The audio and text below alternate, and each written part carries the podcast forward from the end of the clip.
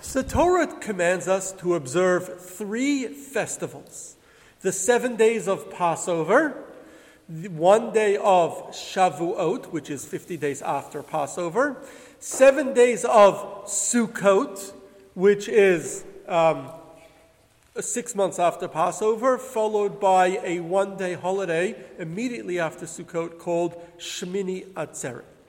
So these are the three festivals of Passover, Shavuot, and Sukkot. That's in addition to two other holidays that we don't consider the festivals, um, Rosh Hashanah and Yom Kippur. They're more serious holidays as opposed to the festive, joyous holidays of Passover, Shavuot, and Sukkot. Outside of Israel, everything gets extended by one day. So Passover is eight days, Shavuot is two days, and then Shmini Atzeret, the day following Sukkot, also becomes two days, making the entire Sukkot holiday nine days. For Passover, the first two days are a Yom Tov, a holiday that we do not work. The last two days are a Yom Tov, a holiday we don't work. The four days in between are called Chol Hamoed, mundane festival. They're part of the festival, but we're allowed to work, although one should better avoid it. Um, same as also Sukkot. The first two days are a holiday. The next five days are Chol Hamoed, mundane days that are still part of the festival. We're allowed to work, although we should avoid it. And then again, we have the final two days as a separate festival of Shmini Atzeret. But usually, when we speak of the three festivals, it's included within the festival of Sukkot. So we have three festivals Passover, Shavuot, and Sukkot. The Torah commands us to rejoice, to be happy on these festivals. A number of times the Torah commands us that we should be happy and rejoice on these festivals. And we do this every holiday, every festival by getting together with our families. It's always been with our, it's, we've always gotten together with our families, um, and we've had we have festive dinners. It's a family time when families, even if people are away or you know, people are out of town, they come together, they, they come back um, or um, come visit each other for the festivals. It's a family time. We get together with our families and have festive dinners on the nights of the Yom Tov. The Yom Tov again are the first two days of Passover, last two days of Passover, the two nights, the two days of Shavuot, first two days of Sukkot and the two days of Shmini Atzeret, also known as Simchat Torah. Um, so during those, the Yom Tovs, we have um, festive dinners, and then also the next day we have, after services, we do a festive lunch each day of the um, festivals. On Passover, those dinners and lunches are done with matzah because we're not allowed to have any bread. All our food is without any chametz. On Sukkot, all those festive dinners and lunches are done inside the sukkah, where we eat on the festival of Sukkot. But they're all festive dinners and festive lunches. On Shavuot, we have a custom to have a dairy meal. There's various customs, whether to do it the first eve of Shavuot or the first day of Shavuot. Some actually have two lunches, a double lunch on Shavuot. They have an early lunch where they have where they eat dairy, and then they wait a little bit and have a second lunch where they have a regular meat festive meal. But one detail that's common to all holiday meals, at least in Ashkenazic communities, except for the dairy Shavuot meal, is that Ashkenazic Jews tend to eat brisket. And even Sephardic Jews didn't necessarily eat brisket, but they would also eat red meat on Shavuot. And they do. Our question is why?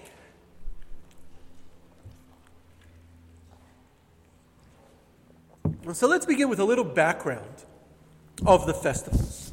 The Torah commands us that all Jewish males must visit the temple on each festival Passover, Shavuot, and Sukkot we must there during the, these three festivals all jewish males must visit the temple.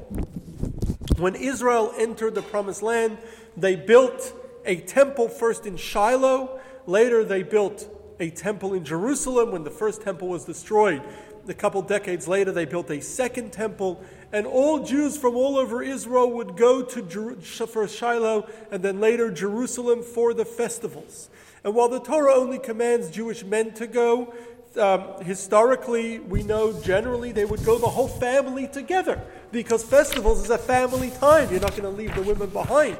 So the whole family would go together to the fest to Jerusalem for the festivals. It's described a number of times in um, our scriptures, in the books of our scriptures, about the pilgrimage when they would go up to the festivals for these. Um, they would go up to Jerusalem or to Shiloh for the festivals. In fact, the book of Samuel um, describes how Samuel's parents, his father Elkanah and his mother Hannah, would go up every festival for the pilgrimage. This is before Jerusalem. This is before the temple in Jerusalem. They would go up for the pilgrimage to Shiloh, and it was there that Hannah made her famous prayer where she prayed asking um, for a child, and her child Samuel was born. The Torah tells us not to worry about non Jews invading our towns and our villages when we go up to the temple because we leave them empty. Don't worry about it. God will protect our land for us while we were gone. So, throughout the temple period, for about 1200 years, while the various temples stood, Jews from all over Israel and beyond would go to the temple, first in Shiloh, later in Jerusalem, for the, these three festivals of Passover, Shavuot, and Sukkot. Any questions? So when they would come, they would bring the the Jews would come to Shiloh or to Jerusalem, they would bring various gifts and sacrifices that they would have to bring to the temple. That would be the occasion for them to go visit the temple. Other than that, they didn't have much reason to go to the temple. It was a journey they would travel by foot or perhaps by um, donkey or horse, but probably mostly by foot. It was a journey, and so they would do it three times a year for these three festivals. And so there were many gifts and sacrifices when the temple stood that Jews had to bring to the temple. And so they would bring all their sacrifices that, that they needed to bring, they would bring it at this time. For example, any woman that gives birth has to bring two birds as a sacrifice to the temple. This was their opportunity. Anyone who had transgressed one of 34 commandments, for which one must bring a sin offering, would have to bring their sin offering to the temple. This was their opportunity. Anyone who made a vow to offer a particular sacrifice to the temple, and people would, for thanksgiving, appreciation to God, um, or in asking God for help with something, when they prayed to God, they would make vows to donate sacrifices to the temple. This was the time, the festivals was the time to bring their sacrifices to the temple. Also, any farmer in Israel, and most Jews at the time during this period were agrarian. They were farmers. That's what they did. They lived in villages and they were mostly farmers. So most Jews at the time, um, when they when they would their produce would grow, they would have to separate teruma, which was a gift that was given part of the produce had to be given to the Kohanim. Then they would separate tithes, which is 10% of the produce that was given to the Levite. And then they would take another 10% of the produce. And this 10% of the produce they would sell, and they would take the money from that 10%, and it was called the second tithe. And they had to bring that money to Jerusalem. And they would bring it with them when they went for the festivals. And they had to use this money to buy food to eat while in Jerusalem. They could only use it for food in Jerusalem. So when they went for the festivals, they would bring this money with them and they would use this money from the second tithe, the Maaser Sheni. They would use it to purchase all the food in Jerusalem.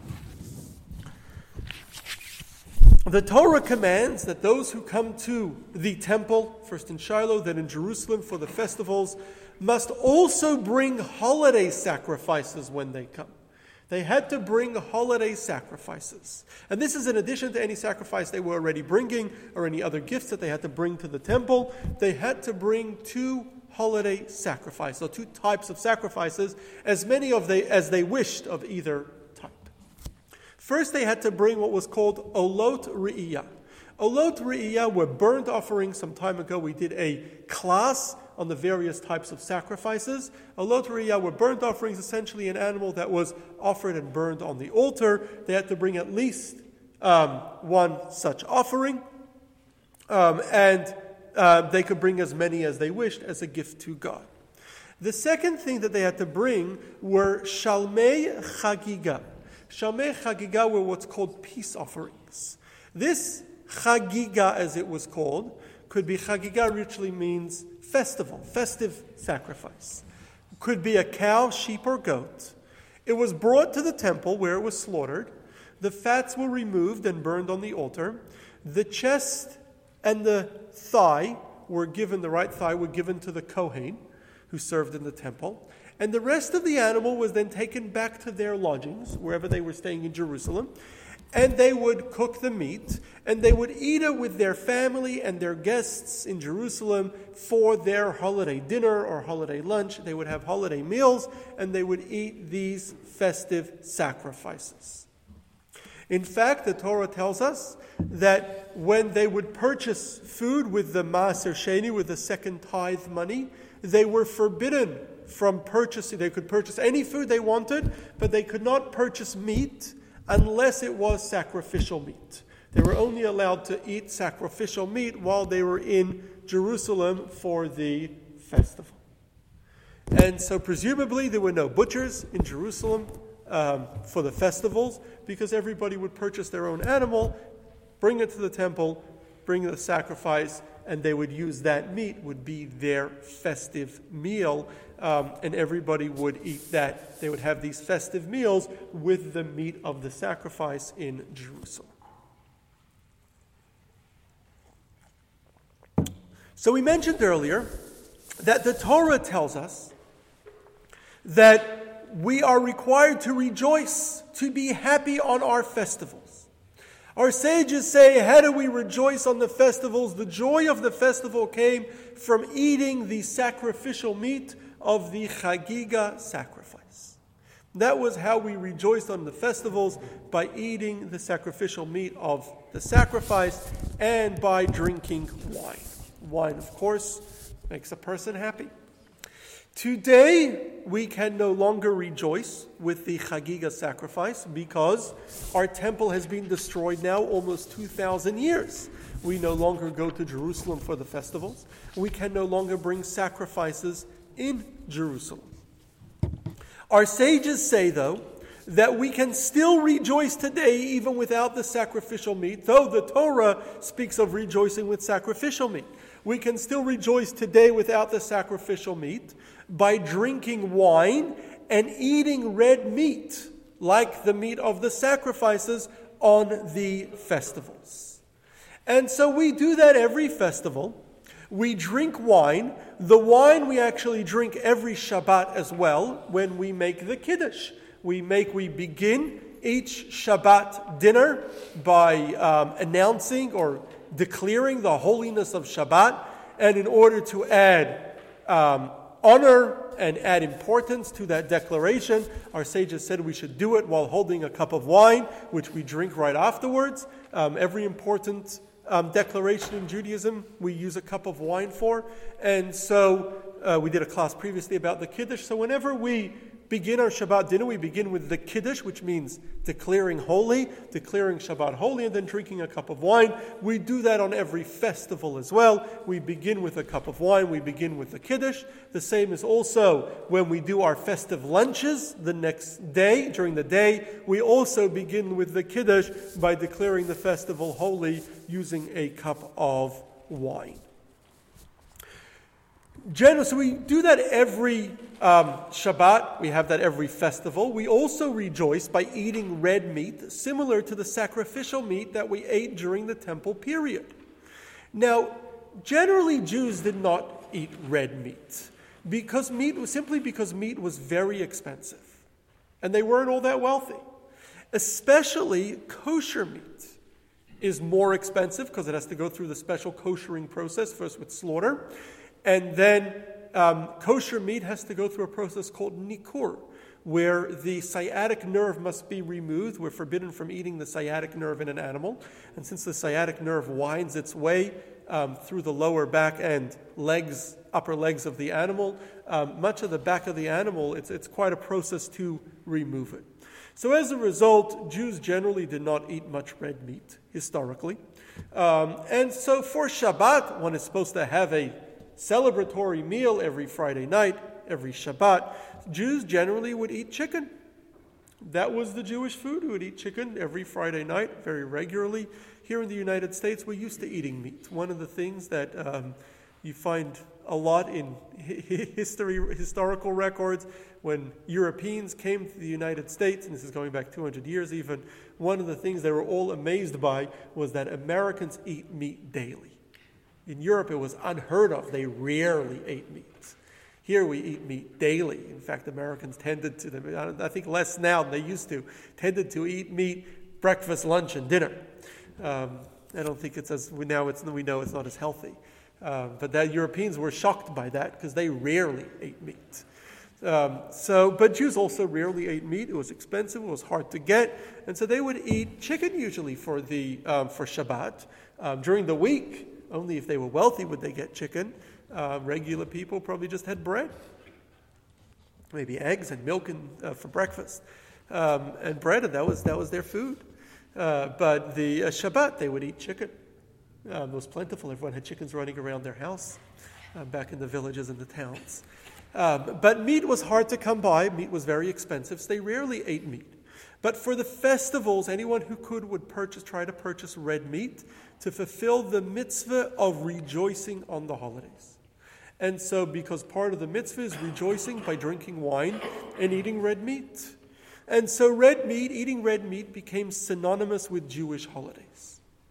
Now, to be clear, although the halacha, the law is that one should, if they can, eat red meat and drink wine on the holidays as part of the mitzvah of rejoicing on the holidays, for somebody who is unable to eat red meat or drink wine because it's unhealthy for them, their doctor told them they have to keep away from cholesterol or alcohol for that matter, um, uh, or they simply don't like it, they're not required to. And uh, in Shulchan Aruch, in the Code of Jewish Law, it points out that the purpose of the rule is in order to be happy. If it doesn't make you happy, then you don't need it, then don't have it. But if you can eat red meat, you should eat red meat on the festivals. Uh, and most Jews historically did eat, even if they weren't very wealthy, they would save up for the Jewish festivals to be able to eat red meat and drink wine at these holiday meals. Yes, Carol.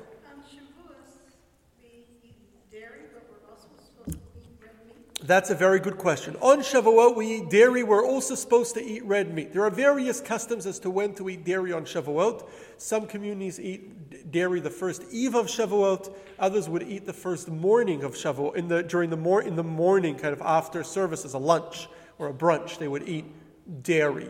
Um, it does, though, mention that in Shulchan Aruch, the Code of Law, that dairy, one should also eat red meat as well.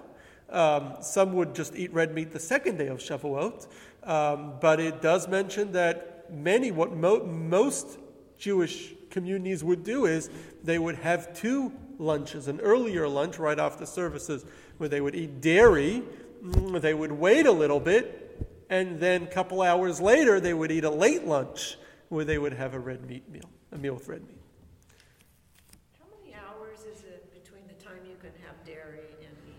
That's a very good question. We did a class about that some time back. After eating meat, we wait six hours until we eat dairy.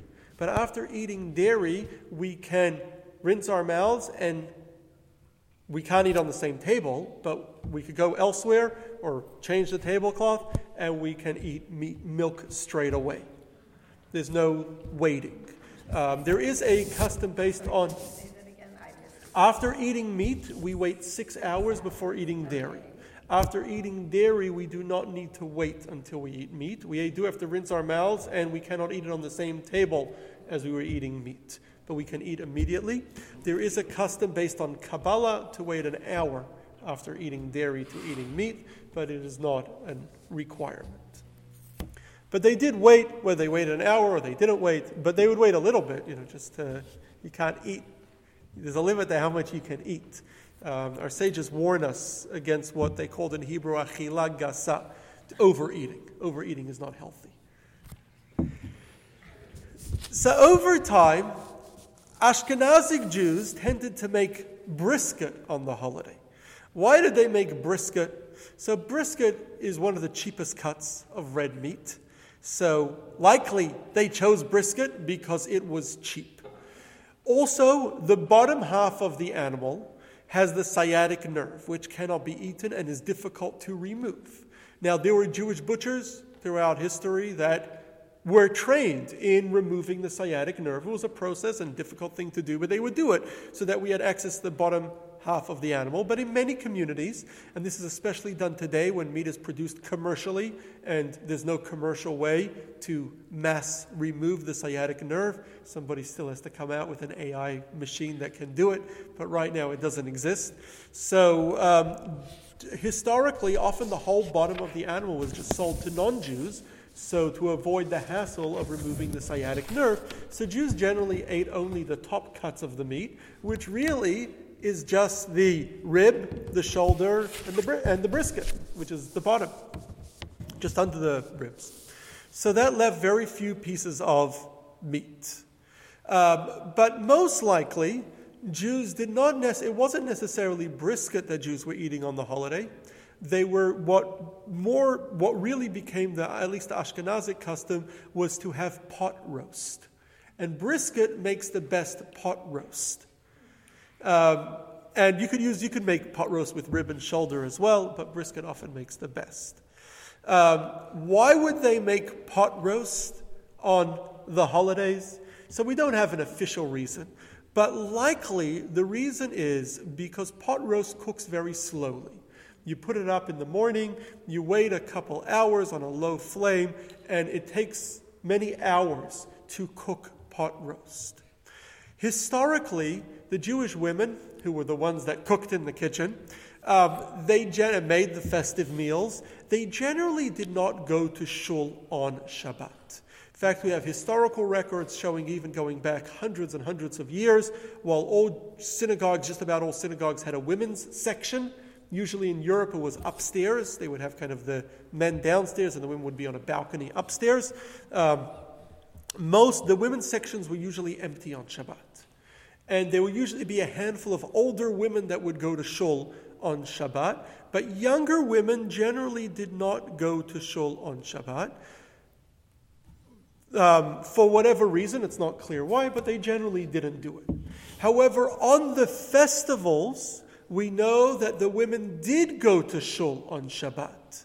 In fact, one issue that was mentioned repeatedly in history was the overcrowding of the balconies on the festivals, because they weren't made to hold that many women, and all the women from town used to go to shul, and there were often rickety stairs going up to the balconies, and there were often accidents with lots of people on those stairs, people falling down and pushing crowds down, and all sorts of problems um, on these balconies going up to the shul on the festivals. But we do know from all these records that Jewish women did go, and in many communities we still see that today, where while there tends to be less women in shul on a regular Shabbat, the, on the festivals, all the Jewish women go to shul.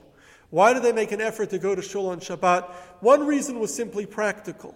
Because the women that had children were unable to carry on Shabbat, it's forbidden to carry outside of a fenced off area. Now, many communities historically, and most Jewish communities in the United States, although not here yet, have an Eruv, which in other words, they fence off a whole area, a whole city, or a whole neighborhood, and that way they're able to carry to Shul. However, many communities did not have Eruvs. And the communities that did not have Eruvs, the women were unable to go to Shul on Shabbat because they could not carry the children, the, ba- the young children that were unable to walk themselves. On Yom Tov, on the festival, we cannot do most of the things that are forbidden on Shabbat, but one of those exceptions, two of those exceptions, they're allowed to cook on the festival, and we're allowed to carry in a non fenced off area. So, because the women could carry the babies, they would be able to go to Shul on Shabbat. Another reason why they made an effort to go to Shul on the festival, sorry, is because um, on the festivals, the Kohanim um, do the Kohanic blessing, the priestly blessing. They stand up in front on the podium in front of all the people, and um, they put a tallis over their heads, and they recite the priestly blessing, which we'll learn about. Well, we're not actually not going to. It's in next week's parasha. So everybody would come to hear the priestly blessing, all the women, the children, they want, everyone wanted to be there to hear that priestly blessing. So we assume that because the women wanted to go to Shul and they were able to cook, they would cook on the festival. You're allowed to cook on the festivals. They would cook that morning for the festive lunch. And because they wanted to go to Shul, the best thing to cook was a pot roast. Because pot roast, you put it up in the morning before you leave your house, and you come home from Shul about noon or so, and it is ready, um, all ready to be eaten. So that's presumably the reason why the red meat comes from the mitzvah to rejoice on the festival and a continuation of the mitzvah to offer sacrifices and eat sacrificial meat on the festival. Uh, we don't have sacrificial meat, but we still have a mitzvah of red meat. But the brisket in particular came from the pot roast that simply cooked more slowly and probably was cheap as well. Our sages say that in addition to eating red meat and drinking wine, there are other ways that we are to rejoice for the festival. They say that we should buy new clothing for the festival. It's a mitzvah to buy new clothing for the festival. Um, generally, that's when, especially today, everybody has dozens of pairs of shoes and everyone has dozens of changes of clothing. But back then, people rarely got new clothing. And so in Jewish communities, they would get new clothing before the festivals. Um, also, it's also our sages said that men should buy their wives gifts before the festivals. It's a mitzvah to buy your wife a gift before the festival. And they should also buy, parents should buy gifts for their children, toys or sweets, um, before the festival as well, to add to the happiness and rejoicing on the festival. So, being happy is important for our well being. A person is healthier when they're happy. It's important for people to be happy. It is not a mitzvah to be happy, but the Baal Shem Tov once said, while it is not a mitzvah to be happy, you cannot follow God's commandments without being happy. It's very important for our relationship with God. And that's because life is a battle. Life is full of challenges. Life is full of difficult moments. Somebody who is sad is not motivated and not energized and is unable to overcome the challenges of life. Somebody who is happy is motivated, energized, and able to overcome the challenges of life. And therefore, a person should always try to be happy. Now, a person can and should be happy from a feeling of inner content inner happiness. And we all and we all should be able to draw from inside of us a feeling of happiness, happiness with ourselves, content with ourselves, with our relationship with God, with the fact that God has given us a unique mission, an opportunity to make an impact in this world. That really should make us happy. We all also have many things in our lives that we should be happy for. Even when things go wrong, we often forget how many things are going right. One thing hurts you, your little toe hurts you. It really hurts and it, it's difficult. But you forget every other part of your body is working just fine. So, and if people have more serious medical problems, there's still many parts of them that is working fine. And if we have health, pro- if we have family problems, we still have friends, family whom we love, roof over our heads, food to eat. There's many things to be thankful for to make us happy. And yet, everybody needs moments of happiness. We need moments of excitement. We need, it's not enough just to be continuously happy. We need extra moments that get us happy, get us excited, things to look forward to.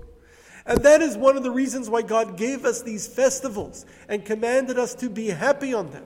They're not just spiritual moments, but these are time to bring happiness, happy moments, things to look forward to, things to get excited about. And that's why festivals are a time for family. It's a time when we're supposed to t- spend time with the family to help bring us joy. Hopefully, family brings us the greatest joy. But material pleasures also bring us joy. It's a very temporary joy. You get excited when you get something new. You get excited for a few minutes, and then after a few days, it's old. It's no longer exciting. It brings us temporary joy. You eat something delicious, it excites you for a few minutes, and then afterwards you have a stomach ache, or it's gone regardless, but it brings you temporary joy. But material pleasures that bring us temporary joy are good because they help trigger the internal happiness. They help us get in the happy moment, in the happy mood, which could then hopefully help us continue being happy and appreciative of um, what we have. And so, therefore, God commanded us on these festivals, on these festival, festive moments, to enjoy material happiness with gifts, new clothing, meat, wine, in order to help spark that internal happiness on the festivals. And the truth is that we believe that God created everything for a purpose. Everything that God created is part of our mission, part of our purpose for which He created us. So God created us that we get excited from these little things, from a good plate of steak or name your thing, whatever gets you excited, from a good dessert perhaps, whatever it may be, food that gets you excited, from new clothing, from a new shiny car, from a new shiny gadget. We get excited from these small things. God made us that way. Why did God make it that we should get excited from these small things? Not that we should spend our life chasing one minor thing after the next. Clothing excites us, so we spend our whole life shopping. That was not the goal. Or food excites us, we spend our whole life eating, that we should get carried away from it, by it. But the goal is that we should, from time to time, or during special times, such as during festival times, we should enjoy these things in order for them to help trigger put us in a happy mood, and help us trigger that inner happiness that we're supposed to always feel. So, yes, you enjoy eating red meat, you enjoy drinking wine. That's good. That, at certain times, don't do it too often. It's unhealthy. But you do it at certain times, it will help trigger that inner happiness and then hopefully make you happy over a long term. And every once in a while, we need to trigger ourselves again. Gifts, clothing, other toys that we have that make us excited and make us happy are good. So long as we don't obsess with them, we remember their only goal is to help trigger a deeper happiness. And then once we have a deeper happiness, that will then make us a happier person, as a result, a healthier and more successful person as well.